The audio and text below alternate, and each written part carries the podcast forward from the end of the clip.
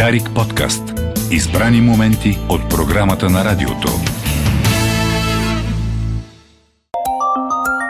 Стълбището. Стълбището. Радиофорум на Дарик за идеи с Константин Вълков.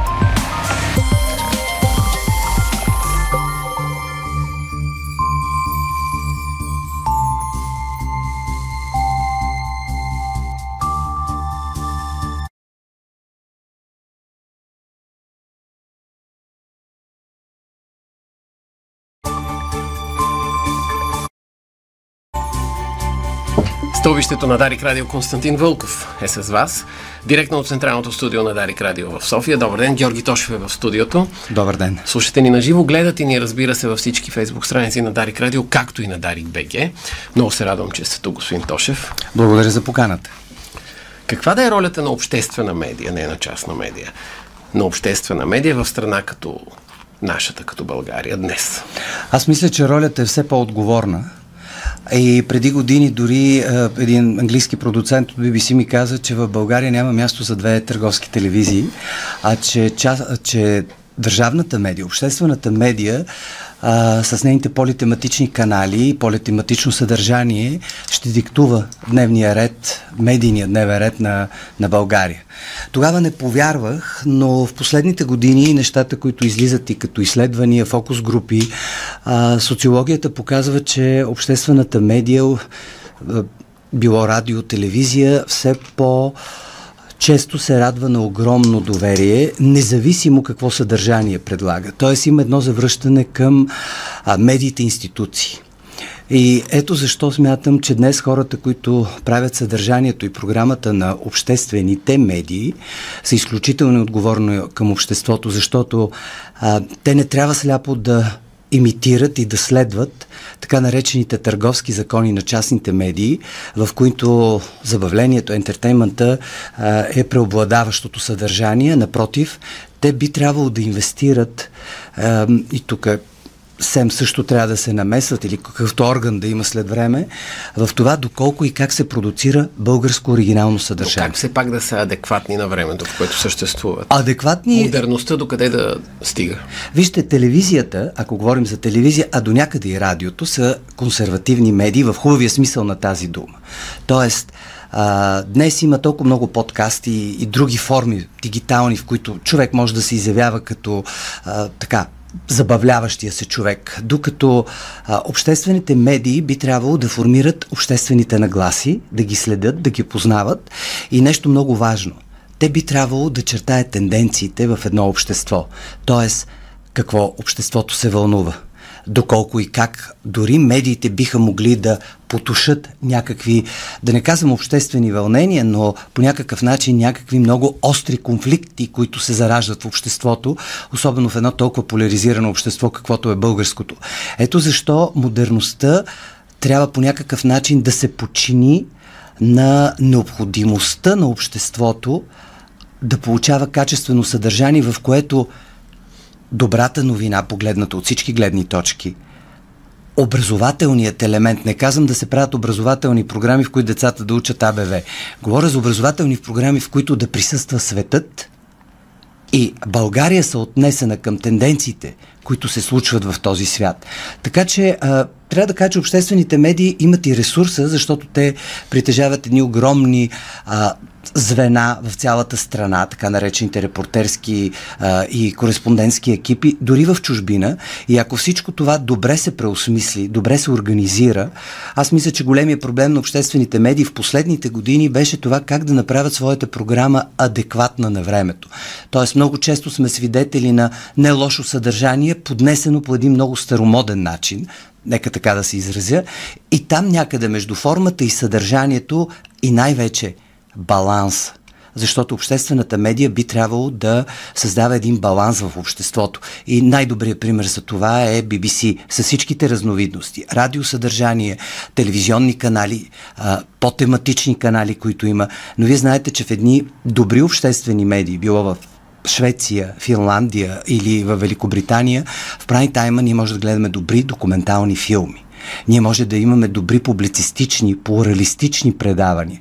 Тоест, колкото повече гласове, звучат в обществените медии, толкова по-голям шанс има за аудиторията да се ориентира кое е нейното и най-вече какви са тенденциите в това общество в това, което се говори в свободата на словото, така наречената, до каква скорост да бъда? 30, 60 км, 90, 140? Колко а, да е разрешено? Вижте, аз съм лош шофьор, така че със скорости няма да боравя. Това, Вие кое... карате автоматик, така че. Така, това, което смятам за важно е, че скоростта диктува обществото. И ако обществената медия познава вълненията в едно общество, тя знае кога да е на 60, кога да е на 100. И затова е много важно този баланс. Обществената медия не трябва просто да успокоява като един психотерапевт, а обществената медия трябва да създава едно балансирано говорене, така че да се обере излишния патос, което обществото носи, патоса на противопоставянето. А, и тук е много важно продуцентски как се подхожда и още по-важно как се програмира съдържание. А частната с колко по-висока скорост на свобода на словото може да кара? Вижте, свободата на словото е нещо много относително, особено в нашия чуплив свят. Аз мисля, че свободата на словото първо зависи от така вътрешния кодекс на медията и от така моралните устои и стандартите, които налага определена медия, било частна или държавна. Свободата на словото изначално е много важна. Тоест да казваш истината на хората е е смисъла на медията. Това е функцията на медията. Така че аз не мога да си представя каква съвременна медия си, в която прикриваш, тушираш или очевидно се вижда какви е, политически вношения или економически вношения правиш в обществото. Затова м, въобще разговора за свободата на словото, но по някой път под свобода на словото в България се, говор, се разбира е, така м, непровереното бръщолевене на всякакви конспиративни теории, непроверените факти поднасени като последна инстанция. И тук вече идва много опасното говорене публично, особено във времето на постистината, на откровенните а, фалшиви новини. И тук е ролята на всеки един от нас, които се занимаваме с медии, какъв е механизма, с който проверяваме фактите. Дали сме дали достатъчно гледни точки без да се спекулира с това, защото това е една друга много спекулативна и хлъзгава тема. Гледните точки много често в студията шестват едни и същи гледни точки, облечени през различни на възраст и Може ли социален статус. водещия журналиста, този, който задава въпроса, също да има гледна точка, която да изрази в ефир като водещ, не като гост? Аз мисля, че водещият е балансьора и аниматора, но ако той изрично е подготвил своя слушател или зрител, че това е негов личен коментар, това е честната позиция. Аз не мисля, че а, студията трябва пък да шестват само ни водещи, които нямат никакво отношение и там са поставени просто да кажат кажи ти, кажи ти. Аз мятам, че днес а, доверието, общественото доверие е много по-високо към хора, които имат позиция. Въпросът е как? И затова казвам на моите студенти, не кой защо. Най-главният въпрос днес в съвременната журналистика е как. Как разказваш една история, как поднасяш един въпрос, защото няма неудобни въпроси. Има умни отговори. И това трябва да знаят от политиците, които обикновено са бетонирани през пиари и така искат един максимален медиен комфорт, до обикновените хора, които понякога стават обект на телевизионен интерес – начина по който ние се отнасяме от министър-председател или президент до обикновен човек, който журналистът е потърсил в случая на бедствие, беда или пък на радостно събитие, отношението към говорещият, който е потърсен за коментар, трябва да бъде едно – почтенно а не спекулативно, за да задоволим нечи, да кажем, ниски страсти. Казвате, или... да, пощайте, да. че казвате бедствие, беда. В ситуация, в която обществото е в бедствие, в беда, било то, не дай си Боже, заради природно бедствие или друг обществен катаклизъм, назад в годините, когато се връщаме, все си казваме, е, този поет, този писател, този кинематограф изрази своята позиция, поведе обществото напред и, и така нататък. Вие се занимавате с, как да кажа, културно-обществено предаване, което не е политическо. Да.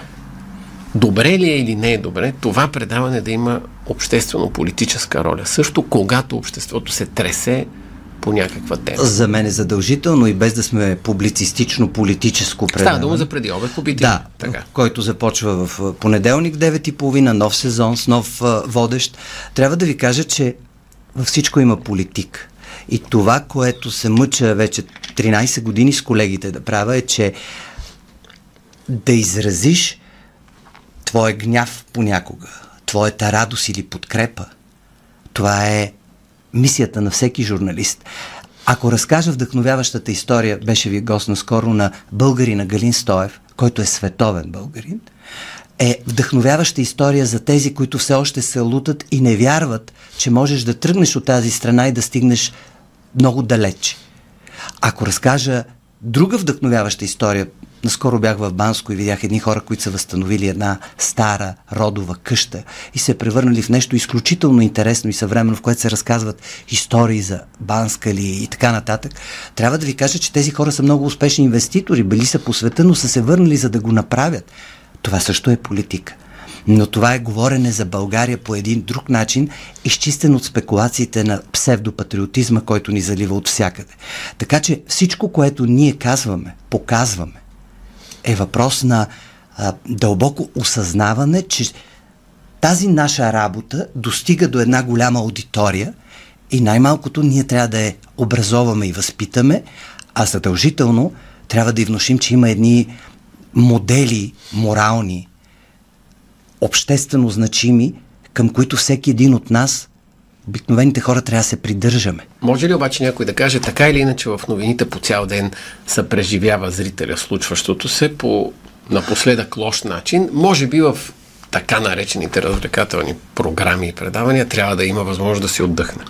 Аз вярвам, че така наречените развлекателни предавания, разбира се, не трябва да дублират новините и не могат да го направят. Нямат и ресурса. Те напоследък и да се опитват няма да успеят. Да, не може да се догони това, което виждаме, за съжаление, в новините, но аз съм казал, че моята простичка цел е да има вдъхновяващи истории, които да помагат на хората да преодоляват много често това, което идва от новините.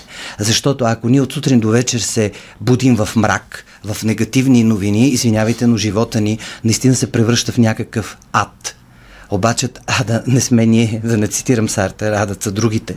А, защото все пак във всеки има някаква надежда, че това няма да го застигне. Но това е една игра на котка и мишка. Аз предпочитам да се събуждат хората и след като са чули някои не толкова добри новини, когато дойде времето за така наречените развлекателни предавания, е да чуят вдъхновяващи истории, които да помогнат, а, полезни неща, които да направят техния живот с една идея по-добър. Защото в крайна сметка, ако медиите само ни съобщават негативното, извинявайте, но обществото още повече ще боледува. Прекалено самоцелно ли или пресилено, ако Галин Стоев, който сега постави в Народния театър, постави, залата е пълна, хората са изключително доволни, билетите са продадени месеци напред, т.е. има го това изискване, че достига до голям брой хора, това, което някой прави, да е първа новина в посвете от нас по БНТ, например. Знаете Възможно ли? ли е това или е самоцелно? Наскоро в BTV имаше едно много любопитно изследване, което се занимаваше с бранда и така нататък. Много добра инфор... обратна връзка от фокус групи. Ами хората мечтаят новините, да, парадоксално за много продуценти, да има повече култура и да присъства повече светът. И това не е казано от група интелектуалци, а това е казано от едни много обикновени хора, които гледат телевизия. А, разбирате ли, че по някой път нашата собствена представа за как, това какво иска и търси зрителят, не се припокрива с реалните му очаквания. И аз мисля, че днес публиката и зрителите и слушателите се развиват много по-динамично, много по-непредсказуемо от това, което ние, хората от другата страна, си мислим, че защо да не бъде Галин, защо да не бъде триумфа на Соня Йончева в а, а, Верона, 100 годишната на Верона с нейната тоска. Ние видяхме клипчета в социалните мрежи, които обиколиха света, как тя се прибира след представление и цялата централна улица, хората, които вечерят, стават на крака и пляскат. Разбирате ли, има събития в нашия живот, каквото каквито са успехите на Кристо в футбола на времето Стоичков. Няма да изброявам Стевка Костадинова. Това са първи новини. Но много рядко, все по-рядко, ние осъзнаваме, че добрата новина, вдъхновяващата новина, прави са причастни една голяма аудитория. Ние все си мислим, защото това е едно голямо клише журналистическо, че лошата новина, че драмата продава по-добре. Не, не е вярно. И всичко го опровергава. Ако вземете статистиката на големите медии, BBC да цитирам отново, тя е обществена медия, ами вижте дозировката. И вижте много често, че новина номер едно, онзи ден любимата ми Агнета Фелдскок направи премиера по BBC 2. В сайта на BBC, където се покрива целия свят, това е новина номер две, най-четената и най-предпочетената от потребителите на медиите на BBC. Ами те, на една новина за 73 годишна певица, която отново е пропяла. Да, велика, да, от голяма група. Разбирате ли, че потребителите диктуват дневния ред и BBC много хубаво в края на деня посочват кои са най-четените им новини и там не преобладават лошите новини. Драмата продава, казвате, и а, този балон се спука. Кой медиен балон, друг голям, сериозен, се спука напоследък? коя наша представа за медийния живот се оказа, че не е Вижте, отживяла? отдавна е отживяло, че трябва да се будим сутрин с политици в студията. Аз мисля, че това е абсолютно отживелица. Няма нормален човек по света. Аз пътувам много и гледам медии. Всички се интересуваме какво ще е нормалните хора.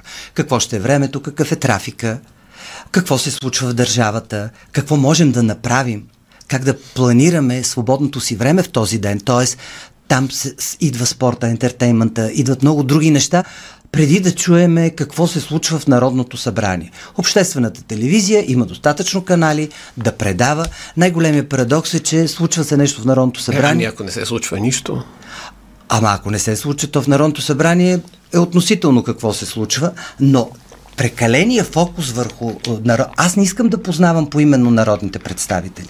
Аз искам те толкова добре да си вършат работата, че изобщо да не ги гледам по телевизията. А като, като добавя към това група избрани социолози, които са на двете ми ръце бройката, според модата и така, общественото, не, по-скоро политическото влияние.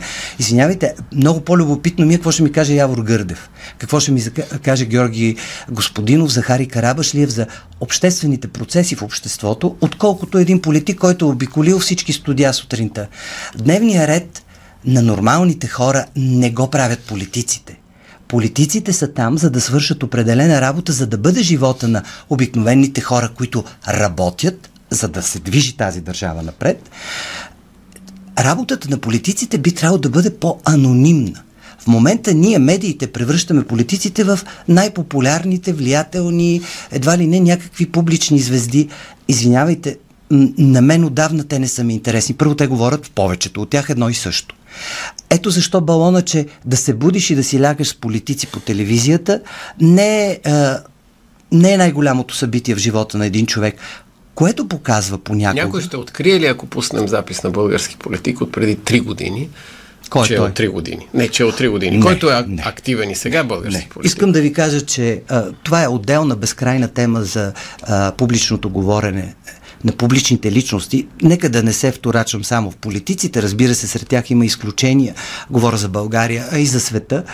Публичното говорене е голямо предизвикателство и не си дават сметка хората, които имат толкова много ефирно време в последните години, че всяка дума е отговорност и че човек би трябвало да се променя във времето.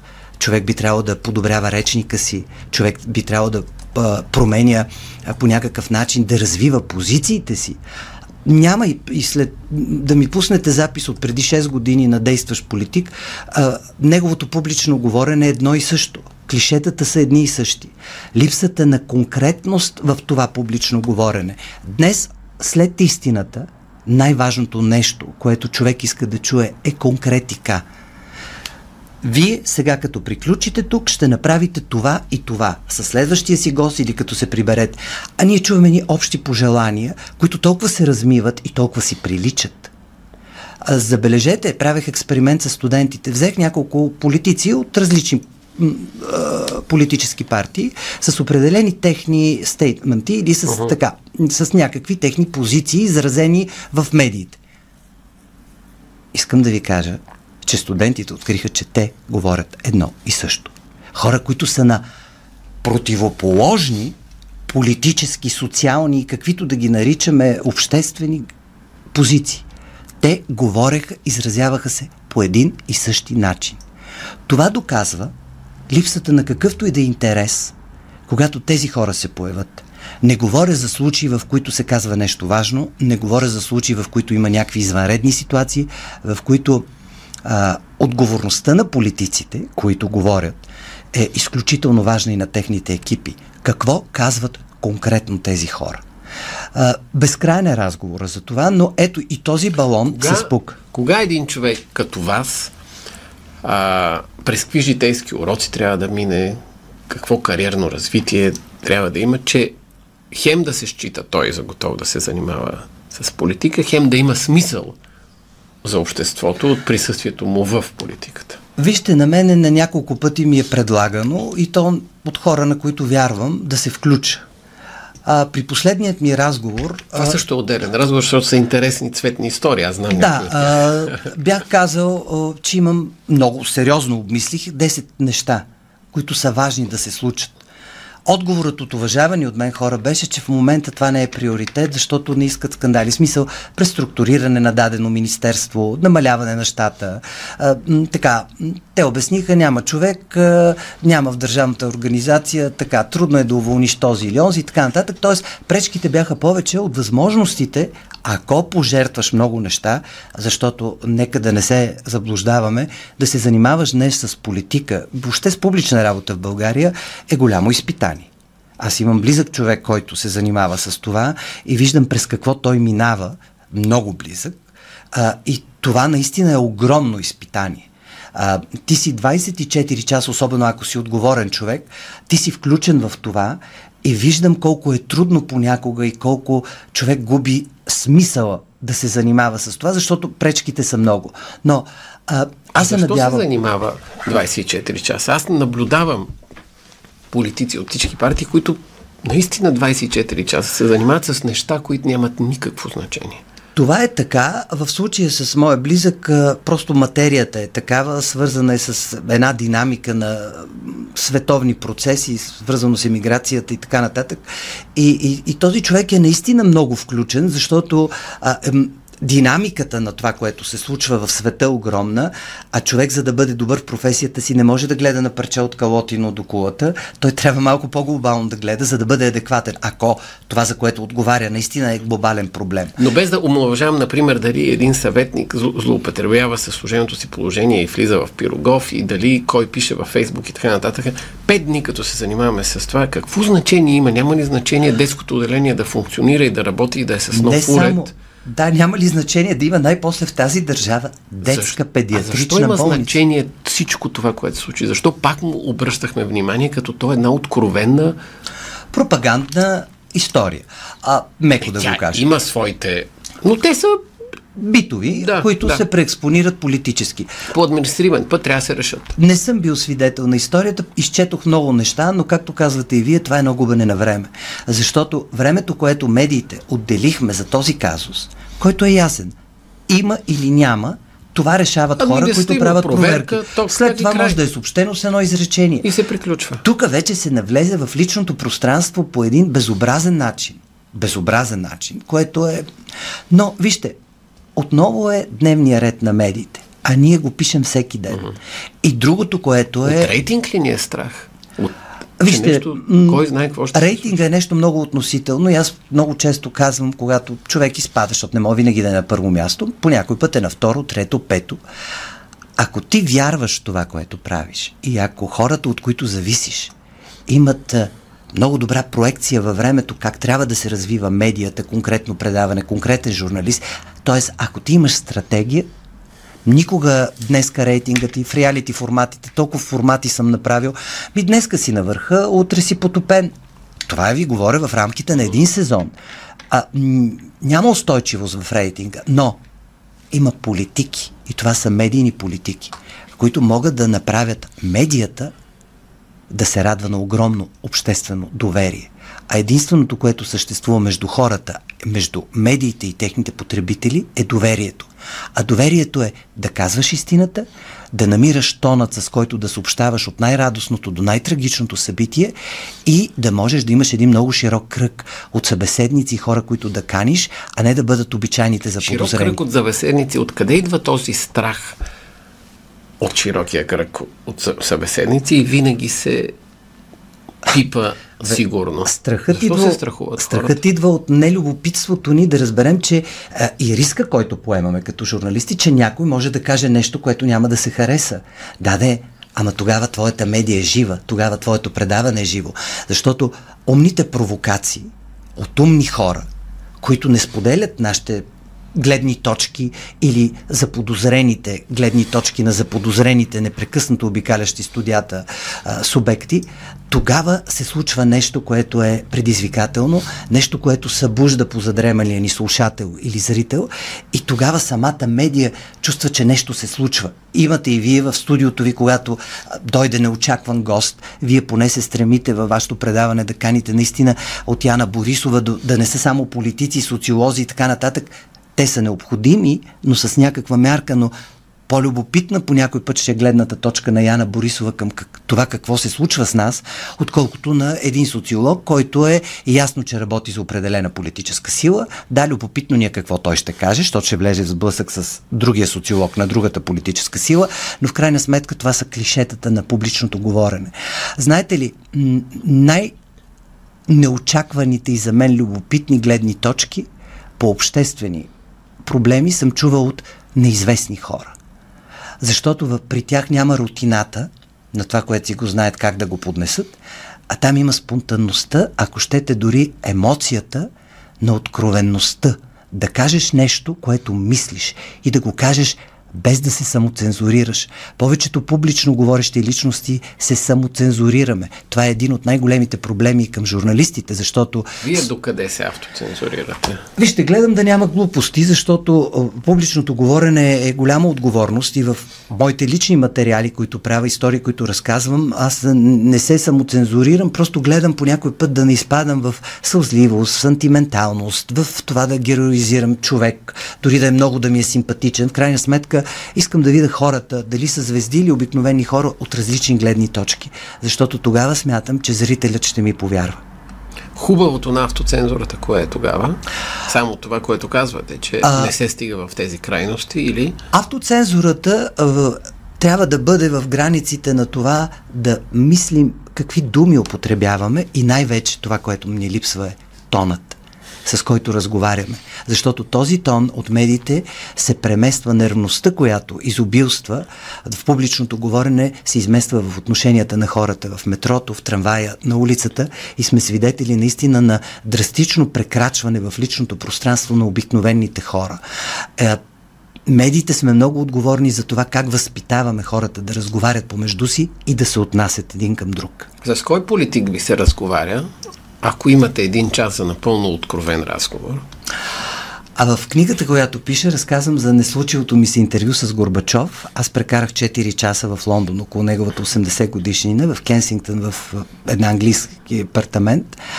А, трябва да ви кажа, че това беше, може би, един от най-интересните разговори, не само, че сме родени на един ден, но един от най-интересните разговори с политик, а иначе, за съжаление, това е невъзможно. Разговор с Маргарет Тачер би би бил интересен. А, българин. Жив. А, вижте, интересно ми е да разговарям с Иван Костов. Не винаги споделям всичките му гледни точки, но човекът, с който най-много обичам да разговарям, това е професор Методиев. Смятам, че това е един от последните възрожденци в българската политика. Голям учен, изключителна личност. Мога само да съжалявам, че подобен човек не е в активната политика.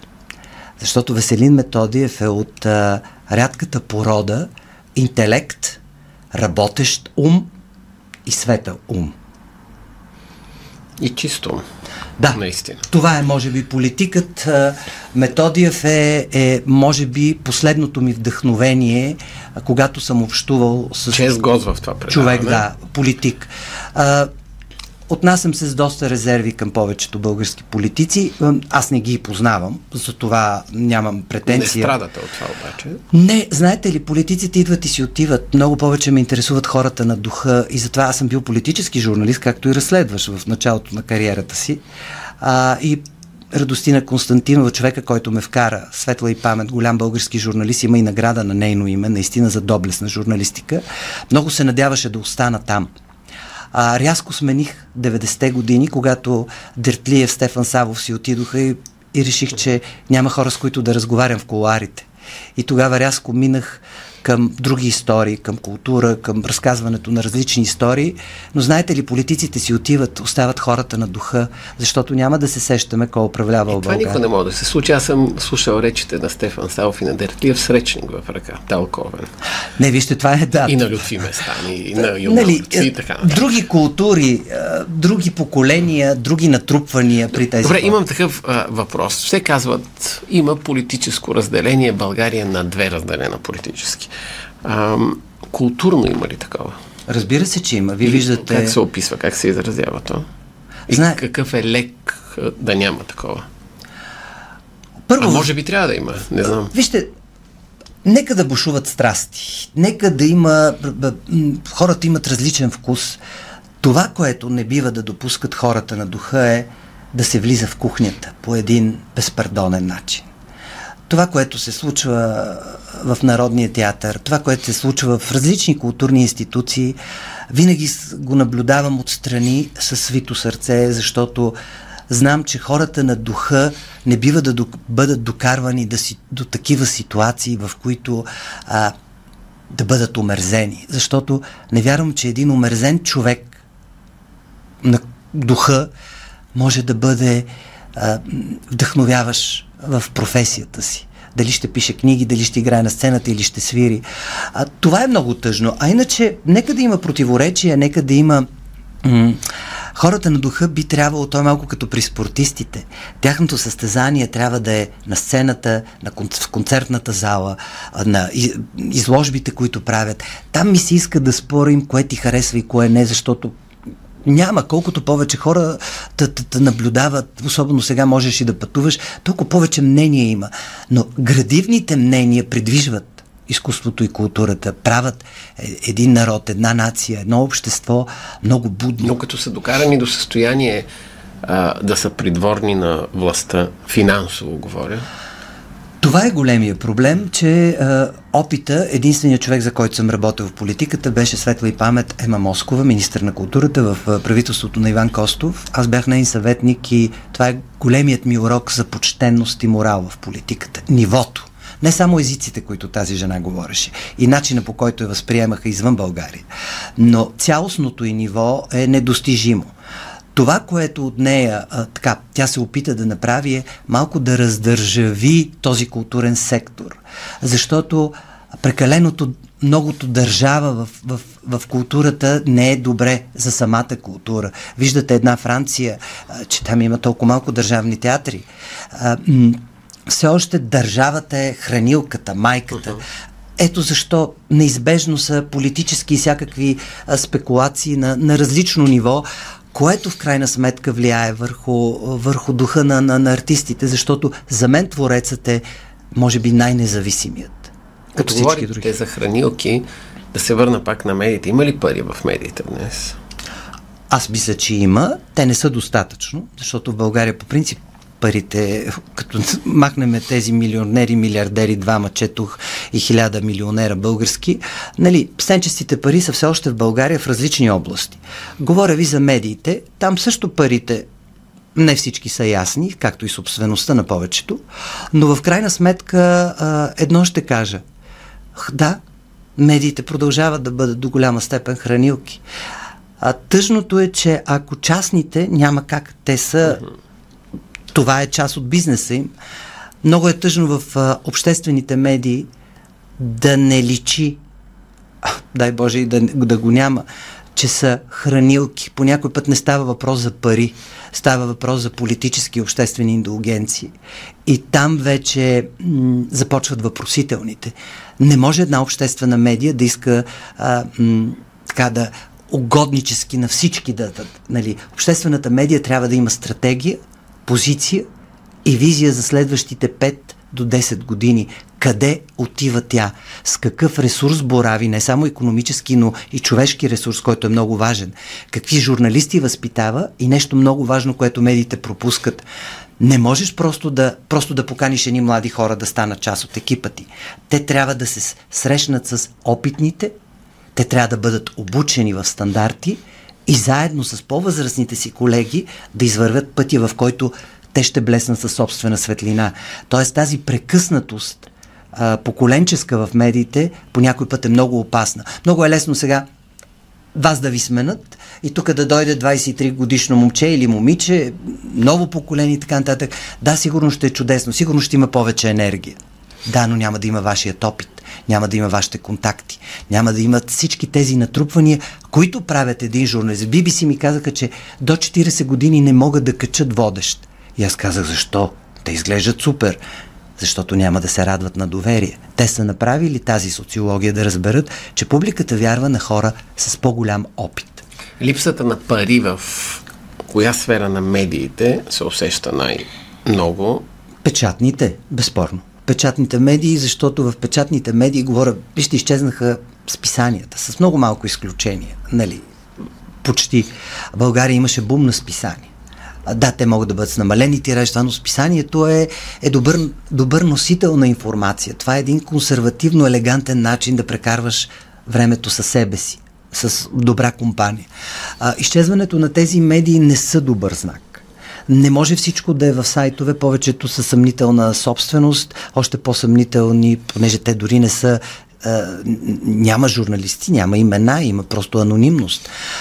Но вижте, също едно проучване наскоро с фокус групи показа, че хората много избирателно четат сайтове, което показва добрата култура на публиката, че не всичко, което ти се появява в фида, става за четене. Човек е доста подозрителен към източниците на информация и тази култура, особено сред младите, се развива и аз вярвам, че няма да бъдат а, това средно поколение, което има в България, на безкритичното четене и поглъщане на каквато и да е информация. А дай Боже да има повече медии. Навсякъде се чувства недостига на пари. Сигурно и при вас в радиото, в телевизиите. Инфлуенсърите изместиха много от рекламните бюджети, което също е от ден до Но нещата си идват на място. Но нещата си идват на място. За тази възраст, за която говорите, ам, за доверието, вие на себе си кога повярвахте? Казвате, че до 40 години не се допускат водещи или препоръчително е да няма заради липса на доверие, а вие на себе си във вашата кариера, на коя възраст повярвахте, че ставате? Ами, за това, което правите. Може би след 40, ето, припокривате. Сега за първи път се замислям за това. Повярвах, когато започнах да пътувам много. И когато попаднах в екипите на BBC, на Арте, на, на големи медии, световни, и видях, че тъй като е нормално да нямаш самочувствие, идвам от една държава, един език, който се говори от малко хора, и когато попадаш в международни екипи, когато се срещаш с колеги, когато пътуваш и виждаш, че отношението към теб а, не е предубедено, а напротив, а когато се включваш и работиш с тези хора, те дори откриват, че знаеш някои неща за тяхната държава по-добре или поне на тяхното ниво. И всичко е въпрос на доверие. В момента работя един документален филм, сериал за Netflix аз се занимавам с един епизод, това е огромен международен екип. И трябва да ви кажа, че отидох с такова вълнение и притеснение да работя в Нью Йорк през март. Сега ми предстои пак да отида. И много бързо се отпуснах, защото видях, че като си вършиш работата добре според стандартите, човек трябва да е буден и адекватен на това какво се случва. По някой път ще му е трудно, по някой път ще бъде пренебрегван или неглижиран, но в крайна сметка резултатът е на лице и когато се обърнеш назад и видиш поредица от няколко, не много резултата, добри, които отговарят на някакви стандарти, си казваш, че не си си загубил времето в тази професия. Но пък е симпатично онова вечно съмнение дали си адекватен на аудиторията си. И някъде там човек между удовлетворението и спокойствието и вечното това, абе нещо още трябва да направя, за да бъда адекватен, защото май не съм много адекватен. Някъде там се срещаш и се помиряваш със себе си. А на българската журналистика какво и липсва тя да повярва в себе си? Ако приемем, че тази след 89-те на колко? На 33 години, трябва ли да чакаме да стане до 40, за да повярва? Много сложен въпрос и интересен, но аз мисля, че българската журналистика трябва малко да се успокои и да намери верния тон към своята аудитория. Защото не всичко може да става а, така. А, леко истерично, леко напрегнато, леко на всяка цена, амбициозно. Успокоената журналистика, пак се връщам към любимата ми медия BBC, е плурализъм, доверие, спокойствие и любопитство към другия. По някой път да се поставиш на мястото на другия, на зрителя, на слушателя и да си представиш това, което ти искаш да му кажеш, дали ще достигне по начина, по който си решил да му го кажеш. Не винаги оцелваме формата. По някой път имаме наистина великолепно съдържание в медиите, говоря като цяло, но нещо във формата ни липсва. А формата е важна, защото днес ние възприемаме света и през формите, през които той ни се продава или през който, формите, през които го виждаме. Формата е важна, защото формата е стил, вкус, формата е бранд. И за това виждате, че има колеги, които са брандове. Вие сте бранд за вашето радио. Други ваши колеги в радиото също са бранд, като имена. Това означава личен почерк, личен, нещо, което ви отличава от останалите. А то е свързано с онова, за което през цялото време си говорим. Доверието. Едни хора просто ви вярват. И те са повече, отколкото вярват на други колеги. Така че, ако се поуспокоим, като цяло, като общество, към това преди време призова и Георги Господинов по един много хубав начин. Не мога да го цитирам, защото той борави с думите наистина по начин, по който може благородно да му завиждаме. Но ако се поуспокоим и намерим верния тон, всичко можем да кажем. По някой път можем да кажем и болезнени истини. Но времето след тези 30 и няколко години преход е да бъдем откровенни и спокойни в истината, която искаме да разберем. Георги Тошев в форума на Дарик Радио за идеи, който излъчваме всяка събота. Стълбището. Благодаря много. Вие слушате Българското национално Дарик Радио. Дарик подкаст. Избрани моменти от програмата на радиото.